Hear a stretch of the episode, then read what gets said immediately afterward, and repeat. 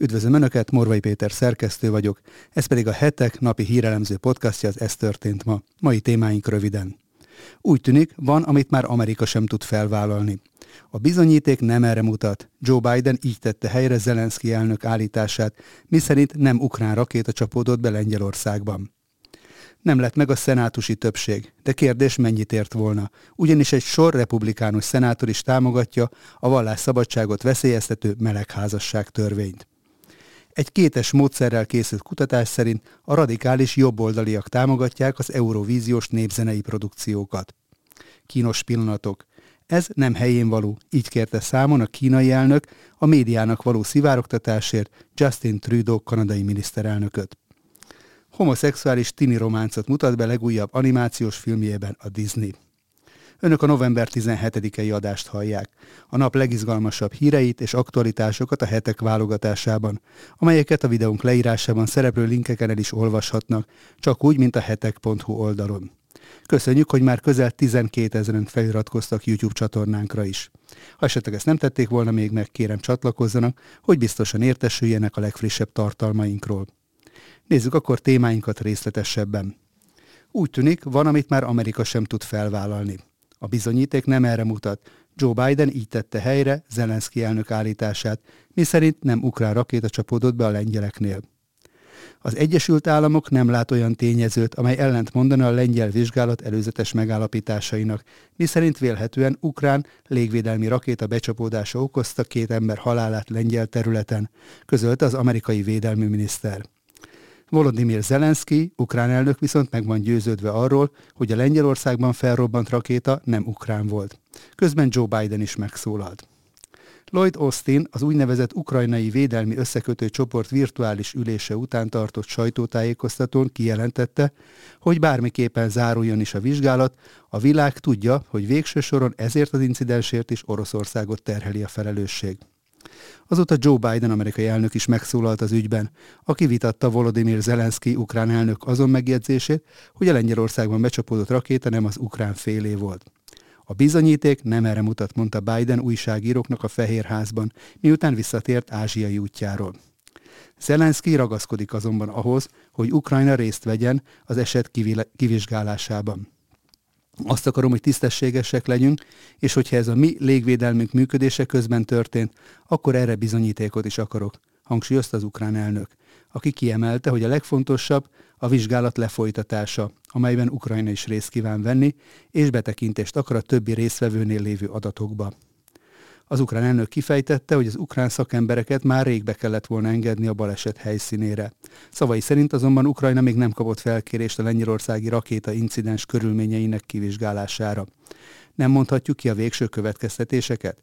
Vajon van jogunk a nyomozó csoportba tartozni? Természetesen, konstatálta az elnök, aki azt is nehezményezte, hogy bár szerinte Ukrajna egész Kelet-Európa élő pajzsa, ő ezt még nem hallotta a nyugattól.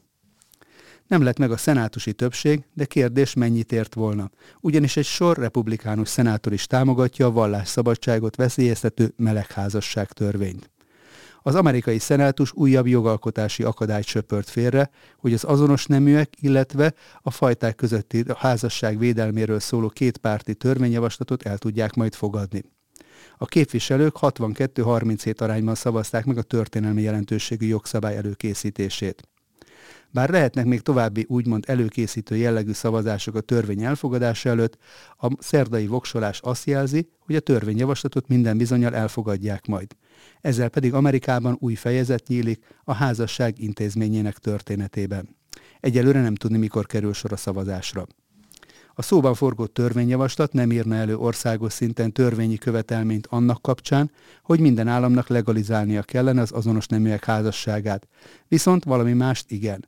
Az egyes tagállamok számára kötelezővé tenni, hogy ismerjék el a másik tagállamban törvényesen kötött házasságot, még ha azonos nemű személyek között is jött létre, és így emiatt nem lenne legális egy adott tagállamban.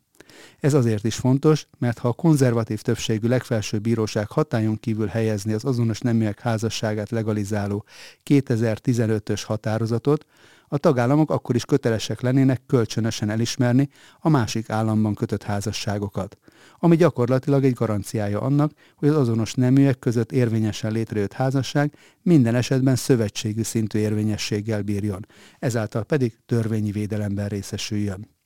Ennek kapcsán az Alliance Defending Freedom, ADF konzervatív szervezet jogásza arra figyelmeztetett, hogy a Respect for Marriage Act, tehát a homoszexuális házasságokat legalizáló törvény elfogadása a keresztények körében komoly jogi hercehurcákkal járhat majd, hiszen masszívan lelkiismereti, illetve a vallásszabadsággal kapcsolatos kérdéseket érint a jogszabálytervezet. Ezekkel a széles körű új jogosítmányokkal felhatalmazzák a szövetségi kormányt, hogy rászálljanak azon vallási szervezetekre, amelyek hagyományos bibliai nézeteket vallanak a házasságról. Széles körű felhatalmazást ad a szövetségi kormánynak arra, hogy szankcionálja azon szervezeteket és személyeket, akik ezekhez az értékekhez ragaszkodnak. Ha elfogadják a jogszabályt, szerinte a keresztények szövetségi szintű pereskedésekkel találhatják szembe magukat ha csak nem hajlandók lemondani a vallás szabadság egy újabb szeletéről. Egy kétes módszerrel készült kutatás szerint a radikális jobboldaliak támogatják az eurovíziós népzenei produkciókat. Érdekes következtetésre jutottak az Amsterdam és Tilburg Egyetem kutatói, akik azt vizsgálták, hogy miként függ össze a különböző dalok támogatottsága az országok geopolitikai tényezőivel. Korábbi felmérések szerint a geopolitikailag közel álló országok nézői előszeretettel támogatják egymás országának dalait. Így például Görögországra és Ciprusra, Svédországra és Dániára, de a volt Szovjetunió országaira is ez volt a jellemző. A kutatók most az elmúlt 20 év dalait vizsgálták 40 országból, és arra voltak kíváncsiak, hogy kik és vajon miért szavaztak egy-egy dalra. A felmérés alapján arra a következtetésre jutottak, hogy a populista szélső jobboldali pártokat támogató országok lakosai támogatták nagyobb arányban más országok népzenei előadóit. A kutatók elismerték, hogy a következtetéseiket fenntartással kell kezelni, hiszen nem állt rendelkezésükre adat vagy információ a nézőkről és politikai meggyőződésükről, illetve arról, hogy miként vélekednek a folklór elemeket tartalmazó előadásokról. A kutatásból viszont egyértelműen kiderült, hogy amióta az előadók megválaszthatják, hogy a saját anyanyelvükön szeretnének-e énekelni, azóta az összes produkció 28%-ában jelent meg valamilyen folklórelem, például tradicionális hangszerek, népviseletek vagy népzene. Az elmúlt években Albánia, Oroszország, Írország, Lengyelország, Görögország, Románia, Moldova és Szlovénia is nemzeti hagyományait bemutató előadással nevezett az Eurovíziós Dalfesztiválra. A kutatók mégis Magyarországot, Szerbiát, Észak-Macedóniát és Törökországot emelték ki, mint olyan országokat, amelyekben a jobboldali populista politikusok nagyobb arányban foglalnak helyet a parlamentben. És ez összefüggés mutat szerintük azzal, hogy ezeknek az országoknak a lakossága szavazott a különböző dalokra. Az viszont nem derül ki a kutatásból, hogy miért is tekintik problematikusnak azt, ha a különböző országok nézőinek tetszenek a másik államokból származó előadók népi motivumokat tartalmazó előadásai, hiszen ez a toleranciát és a más népek kultúrájának tiszteletét is jelentheti, nem feltétlenül az intolerancia és a szélső jobboldali populizmus megnyilvánulása, ahogy az sem feltétlenül szélső jobboldali kirekesztő eszmerendszert feltételez, ha valaki a saját népének a hagyományaira büszke és azokat ápolja. Kínos pillanatok a G20-as csúcson. Ez nem helyén való, így kérte számon a kínai elnök a médiának való szivárogtatásért Justin Trudeau-t. Xi Jinping a G20-as csúcs találkozón konfrontált a kanadai miniszterelnökkel, miután kanadai tisztviselők megosztották a sajtóval a kínai elnökkel történő egyeztetés részleteit. Justin Trudeau napokban aggodalmát fejezte ki a csúcs találkozó során amiatt, hogy Kína beavatkozik Kanada belügyeibe, miután a kanadai rendőrség kémkedéssel vádolt meg egy kutatót, aki az ország legnagyobb energiatermelő vállalatánál dolgozik. A férfi a kanadai rendőrség információi szerint üzleti titkokat próbált meg ellopni és Kínának átadni. Trudeau korábban már többször beszélt arról, hogy Kína azon dolgozik, hogy alássa a kanadai demokráciát. A kínai elnök a találkozó után a G20-as csúcs találkozó szünetében félrehívta Trudeau-t, és tolmácsa segítségével számon kérte a kanadai kormányfőt, mert Xi Jinping szerint nem volt helyén való dolog megosztani a sajtóval a kétoldalú találkozón elhangzottakat. Mindent, amiről egyeztettünk, kiszivárogtattak az újságnak. Ez nem helyén való, és a beszélgetés sem így zajlott, mondta a kínai elnök, aki szerint a diplomáciának nem így kellene működnie, és megkérdőjelezte Trudeau őszinteségét. A kanadai miniszterelnök azt válaszolta, hogy az ő országában hisznek a nyílt és szabad párbeszédben, és továbbra is arra fognak törekedni, hogy konstruktívan dolgozzanak együtt a felek, de lesznek dolgok, amikben nem fogunk egyetérteni. Xi Jinping nem hagyta, hogy Trudeau befejezze a mondani valóját, és a szavába vágva csak annyit tett hozzá, hogy először ehhez a feltételeket kellene megteremteni. Homoszexuális tini románcot mutat be legújabb animációs filmjében a Disney. A Disney Strange World, vagyis Fura Világ című legújabb animációs filmjében két tini közötti homoszexuális románc is a történet része. A film egy felfedező családról szól, akik eddig fel nem fedezett térségben való utazásuk során különféle kalandokat élnek át. Az egyik főszereplő a megözvegyült apa, aki tinédzser fiával kell útra. A fiú, Etán, az egyik jelenetben egy másik fiúval flörtöl a barátai előtt, és Etán apja a túlzott elfogadásával úgymond kínos helyzetbe hozza a fiát. Ben Shapiro, konzervatív amerikai politikai kommentátor a Twitteren úgy kommentálta az új filmet, hogy az egy újabb emlékeztető arra, miszerint folytatódik a Disney nem is annyira titkos meleg kampánya. Shapiro szerint a fura világban megjelenő homoszexuális tini románc a Toy Story filmmel elkezdett stratégia folytatásának tekinthető.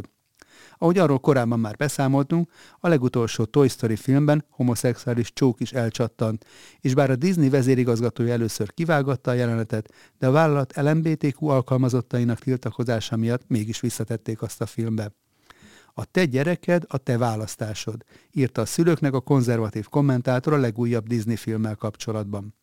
Shapiro arra az ellentmondásra is felhívta a figyelmet, hogy miközben az alkotók az LMBTQ fontosságát hangsúlyozzák a filmekbe írt jelenetekkel, de ha valaki ezekkel kapcsolatban mégis kritikát fogalmazza meg, akkor azt támon kérik, hogy egyáltalán miért vetted észre te bigot mondván. A Focus on the Family amerikai konzervatív családpárti szervezet arra hívta fel a szülők figyelmét, hogy a gyerekkorukban megismert Disney már nem létezik, hiszen egyáltalán nem olyan jellegű tartalmakat gyárt, amiket a mostani felnőtt generáció még gyermekkorában láthatott.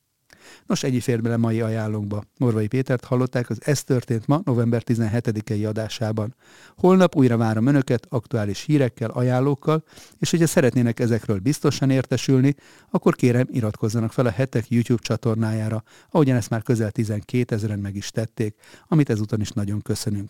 Ha pedig a nyomtatott lapot részesítik előnyben, ajánlom megtisztelő figyelmükbe a most indult előfizetői akciónkat, a fődíj egy Toyota személyautó akik pedig szeretnék támogatni a hamarosan 25 éves évfordulójához érkező hetek elemző világértelmező munkáját, a leírásban szereplő linken találhatják meg az ehhez szükséges információkat.